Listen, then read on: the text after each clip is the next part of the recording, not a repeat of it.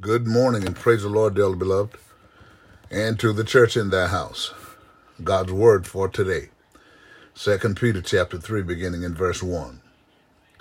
The second epistle, beloved, I now write unto you, in both which I stir up your pure minds by way of remembrance, that ye may be mindful of the words which were spoken before by the holy prophets, and of the commandment of us, the apostles of the Lord and Savior. Knowing this first, that there shall come in the last days scoffers, walking after their own lust, and saying, Where is the promise of his coming? For since the fathers fell asleep, all things continue as they were from the beginning of the creation. For this they willingly are ignorant of, that by the word of God the heavens were of old, and the earth standing out of the water and in the water, whereby the world that then was, being overflowed with water, perished. But the heavens and earth, which are now by the same word are kept in store, reserved unto fire against the day of judgment and perdition of ungodly men. But, beloved, be not ignorant of this one thing, that one day is with the Lord as a thousand years, and a thousand years as one day. The Lord is not slack concerning his promise, as some men count slackness, but is longsuffering to usward, not willing that any should perish, but that we all should come to repentance. But the day of the Lord will come as a thief in the night, into which the heavens shall pass away with a great noise, and the elements shall melt with fervent heat. The earth also and the works that are therein shall be burned up. Seeing then that all these things shall be dissolved, what manner of persons ought we to be in all holy conversation and godliness, looking for and hastening until the coming of the day of God, wherein the heavens being on fire shall be dissolved, and the elements shall melt with fervent heat. Nevertheless, according to his promise, look for new heavens and a new earth, wherein dwelleth righteousness. Wherefore, beloved, seeing that ye look for such things, be diligent that ye be found of him in peace, without spot and blameless and account that the uh, long suffering of our Lord is salvation, even as our beloved brother Paul also, according to the wisdom given unto him, hath written unto you, as also in all his epistles, speaking in them of these things, in which are some things hard to be understood, which they are unlearned and unstable wrest, as they do also after other scriptures, unto their own destruction.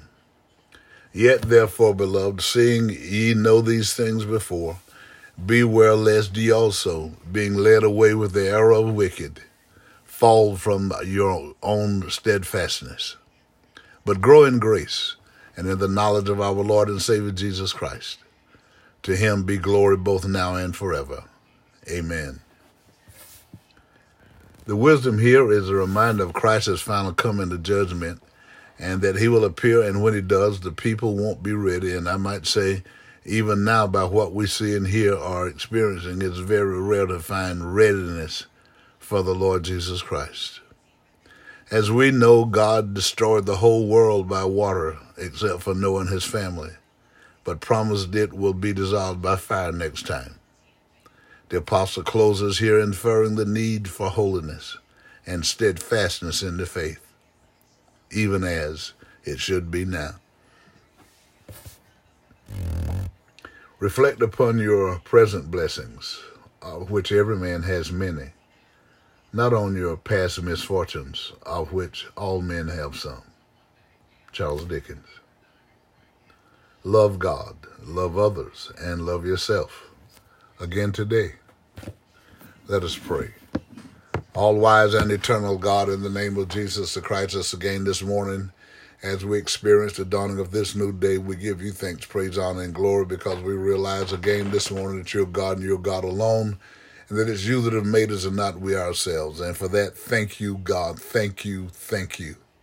We ask you again this morning, Holy Father, if you'd be so kind to forgive us anywhere and everywhere we failed you in word, in deed, or in thought that you will take pleasure in continuing to lead, guide, and direct us, God, that we would be who you would have us to be in this last and evil day.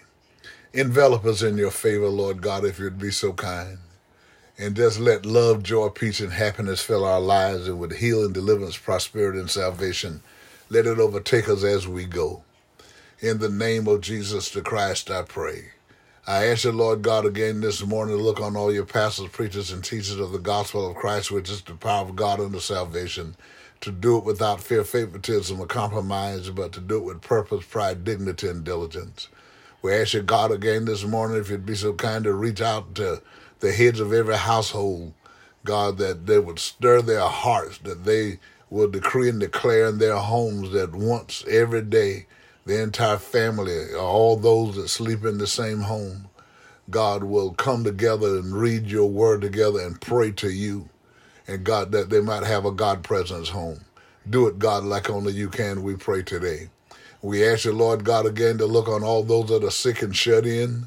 God, that you would touch their bodies wherever they are, get them back on their feet, that they would run and testify, I know God healed me. I know God did this for me.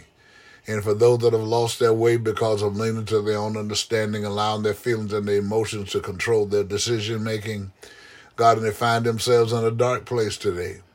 I'm asking the Lord God as they come to you in sincerity and ask for forgiveness for not acknowledging you in their decision making. God, that you would put them back on the right path in life and establish their going. For those that have lost their self sufficiency, God, and their financial independence because of this great armor that you sent upon the world, God, I'm asking you particularly for the household of faith as they cry out to you, Lord God, to restore some normalcy to their lives. And don't let any further evictions and foreclosures take place, God, for the saints in particular. God, until others will see how you step in for the righteous, that others would turn away from the darkness that they're in into this marvelous light that you've created for the righteous. And for that, I say thank you, God. We ask you, Lord God, to continue to move by your Spirit in our lives. In the name of Jesus the Christ, we pray, knowing that you're our shepherd and we shall not want, God, and you're going to maintain our cause. And for that, we give you thanks, praise, honor, and glory again today. In the name of Jesus the Christ, we pray. We ask you, God, again today to look on every one of us. Hallelujah. God, for those that seek you in sincerity and in truth, God, that you would baptize us, God, with the Holy Ghost. For those that have not been, do it, let it be so. God, that we all can have the indwelling of the Christ of God, the power, the anointing, the authority. God, that when Jesus stand in the clouds and get and call for the righteous, we'll all be able to be caught up to meet him in the air. And as we meet him in the air, as the Apostle Paul so inscribed it, we'll be able to look back and tell death, where is your sting?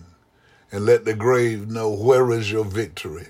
That both of you thought you had us, but we had been wrapped up in the arms of God. We both, Shama, hallelujah. We had been baptized with his spirit, and we're now caught up to meet him in the air and shall forever be with the Lord. This is my prayer, and I believe we're going to have what we ask because do ask it in Jesus' name. Amen, and I thank you, God. Remember, things are not as bad as they seem. Nothing can happen to you today that God and you can't handle. And keep telling yourself, I'm healed, I'm delivered, I'm prosperous, and I'm saved right now. So you go well and be safe.